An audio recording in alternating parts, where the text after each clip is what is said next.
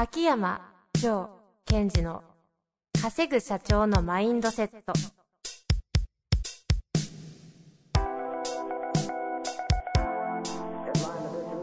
なぜ一流の経営者たちはぶつかる壁を次々と越えられるのか。そこに隠されたマインドの正体。ポッドキャスト「稼ぐ社長のマインドセット」は上場企業から中小企業まで。エグゼクティブコーチングトレーナーとして人材開発を行ってきた秋山城賢治が経営や人生で役立つマインドの本質について分かりやすく解説しますこんにちは、遠藤和樹です。秋山城賢治の稼ぐ社長のマインドセット。秋山先生、本日もよろしくお願いいたします。はい。よろしくお願いします。さあ、えーちょっと今ね、タイトル間違えそうになったんですけど、本日ゲストとしてですね、早速ご紹介させていただきますが、えー組織マネジメントコンサルタントの井上健志郎先生にお越しいただいております。井上先生、よろしくお願いいたします。お願いします。イエーイ。いや青木先生みたいじゃないですか。通りすがりのものです。いや、本当に通りすがってましたけどね。いやちょっと私が最近、こう、組織という言葉とチームという言葉とか、そういうのをこう、どういうふうにこう、概念化すればいいかなってことを考えているときに、はいはい。収録中に通ったんですよ。井上先生が。だからゲスト。あ、チャンスと思って。先生ですね。それ先輩の使い方最低じゃないですか。大先輩なのに。というわけでお越しいただきました。はいありがとうございますありがとうございます。嬉しいです。まあ、二人はね、非常にあの、はい親交も深いですけれども。ということで、うんテーマは、チームと組織のこの、なんですか？違いと言いますか？そうですね。チーム、最近はチームって言葉が、はいはい。割とビジネスの中で出てきて、うんその一方で組織マネジメントっていうのはもう、井上先生の本当にドメインの中の研究じゃないですか。はい。ですから今後我々は、その、組織がいいのかとか、チームがいいのかとか、あとは知らないにチームって言葉が出てきてるから、改めてチームってなんだろうな、組織ってなんだろうな、というのの、こう、まあ、お話を今日聞けたらいいのではないかなと。はい。でちなみに、あの、私のリスナーの方は、井上先生をご存知の方もいれば、そうじゃない方もいらっしゃるまあ、ので、そうでしょうね。はい。あの簡単に自己紹介をしていただきたいなと思うんですが、あはいはいはい。お願いします。すいません。それ役割私です。お願いいたします。はい。えっと、えー、まあ、なんなん、どっから説明すればいいかわかりませんけども、あの、まあ、組織マネジメントね、えー、っていうテーマでやってますが、基本的には、えーっと、ビジネスをしていく、仕事をしていく上で、人が、いどれ、人が、人っていう力が、まあ、できるだけ最大に活かせられる、えーその能力とか、えー資質が最大限に活かされることが、組織にとっても個人にとってもいいのかなということで、まあいろんな方面から人って何っていうことと、じゃあ人にはそれぞれ個性特性もあるから、えー力を引き出すってなんだろうねっていうことで、そういうアプローチで組織マネジメントやってるので、うん、あんまり営業部の作り方はこうで、えーと、海外営業をやるとしたらこういう展開をするといいですねという、えー機能面からのこう組織の構造みたいなことよりも人っていうところからいろいろあの考えさせてもらってる。で、多くの企業さんとは、えっ、と、どちらかというと、えっ、と、意識深くいろんなテーマを、え、これ僕のテーマですかね？っていうぐらいに広がってもいいから、経営者の方たちと一緒に、えっ、と、会社がの組織がより良くなるために、ありとあらゆることを一緒に考えるっていう立場でややらさせてもらっているのが中心ですね。はい。もともとはね、あの、音楽業界のはいプロデューサーという立場で、あの、クリエイティブの、むちゃくちゃない、組織というのかみたいな、組織じゃない。みたいなね、世界を組織として作り上げて、いろんな世の中にこう音楽と楽曲とかを配信していってた方なので、で当時どんな方がやってたかっていうのはちょっと、あの、大物すぎて言っちゃいけないので言えないんですけど、うん。まあそういった方々を手掛けられたしたという経緯があって、はい。その、この時代の変化が多い、組織の体系が音楽業界のやり方が非常に今の時代にも合ってんじゃないかということで独立されて今は中小から、結構き上場企業とかもですよね。そうです結構幅広い組織のコンサルタントとしてご活躍をされているというのが井上先生うんの現状でございます。です。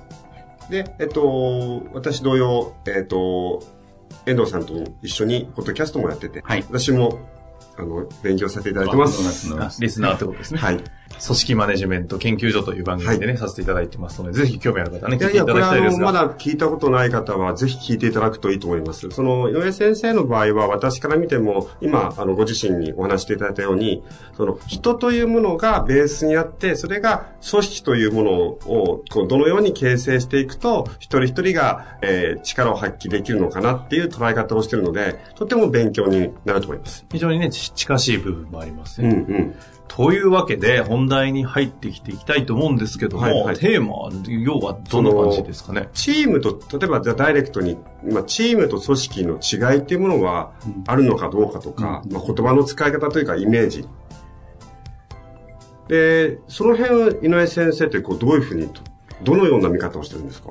えーっと、あのーこう、すこう組織をね、いもし絵を描くとしたら、あの、一人の人間っていう粒があって、これが4、5人が集まって小集団ができて、これがもうちょっと2、3個集まって部署みたいのができて、で、もうちょっと大きくなって大きな部門があって、で、それがいくつもたくさんできていって、大きな一つの組織っていう輪っかができて、で、中にある人っていうことから外に向かって、組織全体に向かっていく時のエネルギーは、やっぱり人の感情とか、人がどう動くかとか、人の価値観みたいなのが中心となってし真ん中から外に向かってエネルギーが出ると思うんですね。でもこう全体を束ねるっていう時にはどうしても個っていう一番ちっちゃい単位に焦点合わせてもしょうがないので大きくなればなるほど外側からはシステムルールみたいなのでこう、えー、と統率していくようなエネルギーが加わると思うんですよ。で、このね、この外からのエネルギーと中からのエネルギーのバランスがどこで変わるかが僕の中ではチームと組織の差のイメージがあるんですよ。ちょっといいですか？はい。めっちゃ今わ、わ、わかりやすいというか、はいそういうこと？はい。なので、野球なんかでもチームっていうのは、やっぱり一人一人の役割個性の尊重度ってすごい強いと思うんですよね。うん。普通にポジションとかっていうのが明確だし、あの、サッカーでも何でもそうだけどうん、だから、チームなんだと思うんですよね。組織って言わないですね。組織って言わない。うんで、組織っていうのはもっと、もっと機能的なもので、ちょっとハード寄りっていう、ソフトよりもハード寄りなのかな、うんになってくると、組織で、組織も重要だけど、組織を構成している中にグッと入っていくとチームが見えてくるみたいな。で、そこでは人という単位の、なんかこう影響力とか力とかエネルギーがより大事であるとともに発揮される場が作られていると、いいチームになるんじゃないかな。うんうん。ということは、まあ組織ということを考えると、さっきの話したと、外から内側へのなんかこはいはい。う、まあ力というかエネルギー。うんで、そこによって統率されるとか、ルールがあるから安心できるとかあるかもしれないけども、方や、こう、えっ、と、何か物事を活動するとか、作っていく場合は、一個一個の、まあ、なんだろう、人というか、はいが、外に向かって、エネルギーを出していく。出せる環境を作ってあげないと、今やクリエイティブじゃなくなるし、と思うんですよね。ということは、その、例えばビジネスモデルが超優秀だった場合は、はい。もう組織則が強い方がいいってことですよね。あの、やることが明確で、うんうんもう徹底してじ、あの、再現性を高めるとか、うんうん効率を求めるとかって言ったら、外からのエネルギーが強い方が、組織は強いと思うんですよね。なるほど、なるほど。あの、軍隊とかそのイメージそうですね。うーん。だあでもね、最近、軍隊でも場面によって、末端の個の発想がすごく重要だから、臨機応変に作戦変えていいみたいなマネジメントになってきてますもんね。ねだからやっぱり、個が、個っていうものの単位、できるだけ最小単位でも、えっ、と、ものを意思決定するとか、考えて判断するとかっていうことは非常に重要だっていうのが多分潮流だと思うんですよ。だからことさらチームっていうことが、自然無意識でなんとか肌感覚として、組織よりもチームって言葉が皆さん馴染むんじゃないかなっていう気がするね。組織なのかチームなのかっていう明確なこうに二項対立ではないわけですよね。混ざってくるバランスも。ああグラデーションのような。だからチームの中中にも組織の要素があるし、はいはい組織の中にもチームっぽい要素があるかもしれないかなっていう。じゃあそれで言うと昔の古巣の音楽業界というのは巨大な組織ですけど、限りなくチーム的な組織ってことですかだから、ほとんどがチーム運営なんですよ。あの、ああそこで言うと。だってアーティストプロダクツってチームだし。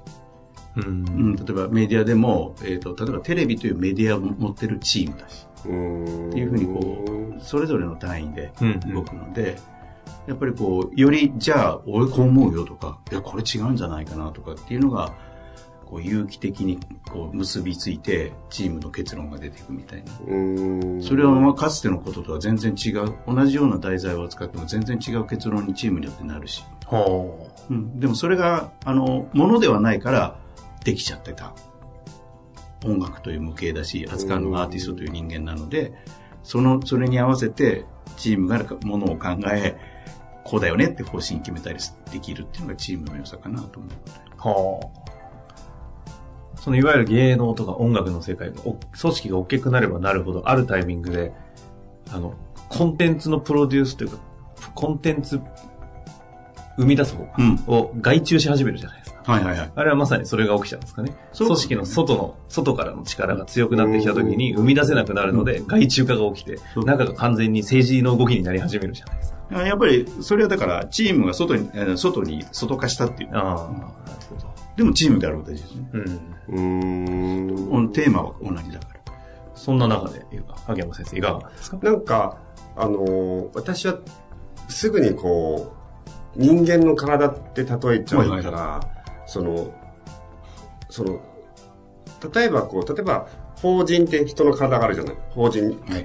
時に、まあ、それはある意味、それを一個体と考えた場合、組織という側面が強くなるけども、じゃあ、一つ一つの臓器と臓器って見た場合は、そこはこう、チームのような有機的な関わりをするようなイメージはありますね。ありますね。僕もなんかそう言われるとそんな感じがする。うん。うんであとは今の話聞いてても、その、えっ、と、まあ、組織の中にチームがあるとか、あとはよりその自分たちがやってることを考えたり、業界だとかタイミングとかメンバーを見ると、その組織のな、うんと、組織色がちょっと強めの方がいいとか、うんチーム色が少し強めの方がいいっていう、あのまあ会社全体としてとか、そういうのはこう出てくるのかなって気がしますけども。あるでしょうね。ややっぱり、あの、チームが万能なわけじゃないし、チームだけがいいわけではないので、組織、組織力で対抗した方がいい場合っていうのもあるし、だから、個が言う、個のえーものがどれだけ比重が大きくなって、うんうんえっ、と、個というものが大事になって、なればなるほど、えっ、と、定型じゃなくなるので、うん行動とか活動がね、うんなんといつもなんかこうちょっとふわふわする部分が出てくる。ふわふわというかこう、流動的な部分が出るので。でも、再現性とか、そういうものを求めるときは、徹底とかね、徹底した実行とか、いうことになると、ぐっと、ある意味システム、ルールで固まってないと弱いと思うんですよ。うんその繰り返しだと思うんですよね。両方。いやいや、そう。だその中で、その、くなんか、人って何か明確な答えがあると、楽じゃない楽ですね。そう。組織がいいんですか？チームはいいんですか？とか。だけど、そういうことじゃないんだけども、その要素を取り入れながら進んでいくってこと。あの、で、大体、えっ、と、特に製造業あたりなんかだと、えっ、と、組織的な動きをした方がいい場合が多いので、なので、えっ、と、私なんかがお願いするのは、その中に何かのチームを作っていくって活動をしましょうってことなんですよね。例えば、こう、なん、なんとか委員会でもいいし、なんとかプロジェクトでもいいから、なんかチームを作っていく。あ、えっと、製造業は組織として動く方が機能しやすいので、でなので、あえでて、、チームを作らせるうん。作って何かやってもらう。で、両方の価値とを体現してもらうっていううんの体感してもらう。で逆に言うと、例えばもし、まあ IT をそう言ってしまってはいけないかもしれないけど、やっぱりこう、ね、ネットワーク関連のビジネスなんていうのはむしろチーム性の方が機能してるだろうから、うんそうしたら今度は大きな意味で組織。つまり我々全体としてどこに向かっていくかっていう活動をどっかで軸を入れないと組織性がなくなるので。そうですよね。その、特に個の力を発揮するときっていうのは、その全体としてどこに向かっていくかっていうのがなければ、単なるこう、勝手にやってるふうになっちゃそううそうそうなんですよね。うーん。だからその両方が必要かなと。ええこの、今の話聞いてパッと思い出したのが、私は、まあ人というものとか生き物って見てるじゃないですか。はい。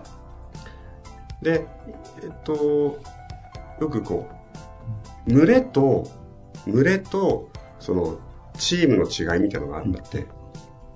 で、群れっていうのは、その動物だと群れなので、群れってこう、一人一人が生き抜くために群れに入ると。多分魚とか。そうですね。でチームっていうのは、その共通してきたある目的があるので、ひ中に入ってるチームの人たちの動きは一人一人違うと。さっきおっしゃった野球とかそうですよね。そうです。その勝利という共通目的があるので、みんながファーストに行っちゃ困るわけですよ。そうです。だから、面白いですよね、これって。同じ共通目的があるから、一人一人の、えー動きが同じじゃダメ。ダメですね。ところが群れの場合は、子が生き残るために群れに属しているので、ある意味共通目的はないうんので、同じ動きをするんですって。ああ、なるほどね。つまり、例えば、えっ、と、魚が群れを作ってるじゃないですか。はいはい。そうすると、同じ動きをしていかないといけないんですよ。あれ、どうして、その、魚の群れが、イワシの群れが、サメに襲われた、サメじゃない、もっと大きい魚に襲われた時に、パッパッパッって動くかっていうと、全体を見てないんですって。隣のやつを見てる。ああ、なるほどね。見てるというか、魚のこの脇にあるかんあの受容体があって、その、隣のやつの動きの波動を感じて動いていくんです。うん。だから、あの、みんなが一丸となって動いてるわけじゃないんですって、実は。そして、みんなのために動いてるわけじゃなく、自分が群れに属した方が生き抜く確率が上がるので、属してるという。あ、なるほど。うん。で今言ったように、その、えっと、ここの、なんだろう、私たちは、魚が群れてる、みんな助け合って生きていってるんだろうねって思ってるけど、そうじゃないと。目的が違うと。自分が生き抜くために生きてる。だから、ここにいると良さそうだっていう人たちの集まりってことですよね。そうですよ。この、この、それで言うと組織っていうのは群れっぽいんじゃないですか今の群れっぽい話だとからね。そうですね。だから、えっと、その一方で、その、今でいう、その、ホラークラシーじゃないですけども、その、共通の目的があるからこそ、一人一人の動きを変えなくちゃいけない。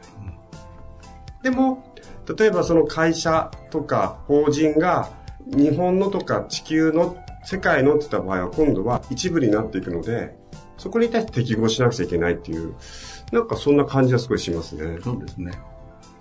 だからやっぱり、あのーチームの方が一人一人の、えっと、ある意味の責任は大きいと。組織の方が、あの、守るべきものを守ってれば大丈夫な感があるかもしれないですね。で、あの、まあ、最近のって言ってしまうと若い人たちによく僕怒られ怒られるんだけど、みんながそうじゃないですよって言われるんです。もちろんそうなんだけど、やっぱり指示されたことをちゃんとやるのが大事なんだって思ってる人たちも増えてきているので、うん昔と違って。う昔は指示されないで動くのが大事だっていう価値観があって、今は言われたことはちゃんとやるっていうのがまず大事なんだっていう人が多いので、言われなきゃダメですよっていうのは、どっちかというと組織所属型なんですよね。で、あの、ベンチャーで僕なんかやりたいですっていうのはチーム思考なんで、うんやっぱり2種類いるんですよね。うん人もにも。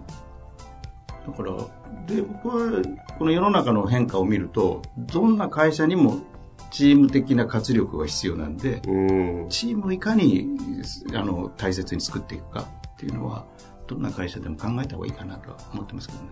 いやいや、今の言葉ですと、チームを大切に作っていくことが重要っていうのは、すごいこう、なんか重いという、重みがあるなというか。で、やっぱり、こう、なんだろう、個を大切にしようというのを違う風に捉えてしまっていると、経営者の方がね。はい。やたらこう自発性を要求しちゃうじゃないですか。それはチームを大切にしようということとちょっと違って、やっぱり、えっと、オーダーに対してきちんとやっていくんだ、それを遂行するんだっていう部分もありつつも、その自発性を出すってことが重要なわけじゃないですか。そうですね。だから、そうなんですよね。自発とかっていうものを期待するよりも、まずはね、どっち向かうんだぞっていうのは、やっぱり、あの、ほ目的方向みたいなのは、やっぱり誰かがちゃんと定めないと、まずはそこはありきなので。まあもちろんいいんですけどね、各チームで自分たちで考えなさいよっていうやり方もあるんだけど、でも、まずは自分たち何のために集まってるのかっていうことから始まらないといけないんで、そこは僕は今まで以上に会社経営者の方が方向を示す時期になってきたなと思ってます。うーんうん。うん。あの、やっぱりそこがない、弱いなと思うと、やっぱり弱いね、って感じます。あの、いろんな会社行ってても、まあ、評価制度の構築なんかで行ってても、あの、そこが、あ、ちょっと経営者の方からの、あれ、発信が弱いなと思うと、意外と、えっ、と、あ、評価制度入るんですか？わかりました。で、これやったらどうなるんですか？っていう人が結構多かったですよ。だからその、え、どう、どうなるっていう、あそこ行っちゃうんだっていうね。いくらもらえるんですか？これやったらみたいな。っていうふうに言ってしまってるので、だから本当に組織のさっきのイワシの群れじゃないけど、なんかちょっとこう、し構成要員として自分は、この組織の自分は一人だけど、ここにいることは自分のためになるのかなって判断してる感じがやっぱりありますよね。うんうん、それよりもこっち行きたいんだけどどうしようかみんなわーってやってるところの方が、やっぱり元気があるし。そうですよね。やっぱりということは、やっぱりこう、経営者、またはリーダーの方が、その、どうやってその自分の強い気持ちを持ち続けるかとか、うん発信し続けるかっていうのがあって、その上で、え組織の方を強めにしていこうか、チーム力をどうしようかっていうことを考えていく方が、多分重要になってきているんでしょうね。そうだから、ちょっとあの極論かもしれないけど、CKP 系大学校でね、ご一緒した時に、はいはいぱりマネジメントとリーダーシップのそこでにおける定義としては、うんまあ、マネジメントは行動をコントロールしってあったじゃないですか。はいで、リーダーシップはやっぱりこう、え感情をコントロールしてパフォーマンスを上げる。あったけど、だからこれも、どよりチームにとって必要なのはリーダーシッうん。プ。で、組織にとって必要なのはマネジメントっていうことになるのかなとは思います。うん。うん。ちょうど、あの、来年ですか？はい。秋山先生がされてるインナーダイビングアカデミアに、うんあ、ゲスト出演のお願いしてないんじゃない我ですか？々の中で聞いただけで、えっ、と、岩井先生お願いします。はい。今交渉してる。何ですか？あの、インナーダイビングアカデミアという、おう知ってますあの、知ってますはいはいはい。その勉強会で、えー、野先生に来ていただきたいなと。おやればいいんですね、インナーダイビングを。いや違う違う違う違う。もう潜っちゃダメです。は、話していただかないといけないんでね。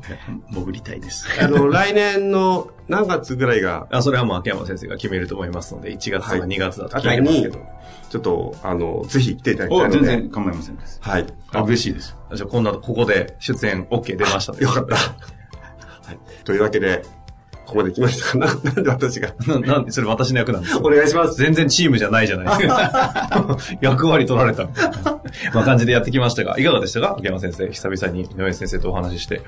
やっぱこう、自分が感じてることをこうぶつけて、そこに対して、井上先生の話を聞いて、また深みが出たり違う角度か、ものを考えるので、あの、すごい面白い時間でしたね。なんかちょっと珍しく生徒っぽい感想ですね。いやいやいやいやいや、ちょっと。学ばせていただきました。はい。井上先生、お久しぶりでした。はいありがとうございますいかがでしたでしょうか？いやいや、もう、あの、楽しいですよね。だからまあ、リスナーの方がね、えっ、と、どう捉えていただいたかわかんないけど、なんかこう参考になってくれればなと思いますね。あの、まあ、秋山先生のリスナーの方であれば、やっぱり自分がどこ行こうかとかね、やっぱりうん経営者としてどこ行こうかって、そこが大事なんだっていうことですね、やっぱり。今日まさにね、その話を。うん。だからそその、あそうかそうか、それで逆に言うと、チームって作ってみると面白いかもとか思ってくれたらね、うん一番いいし、あの、具体的には望ましい反応だと思っております。なるほど。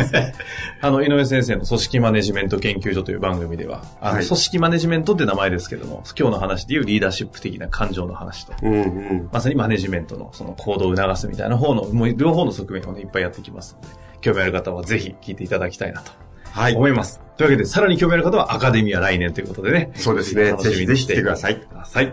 というわけで、秋山先生、井上先生、本日はありがとうございました。ありがとうございました。ありがとうございました。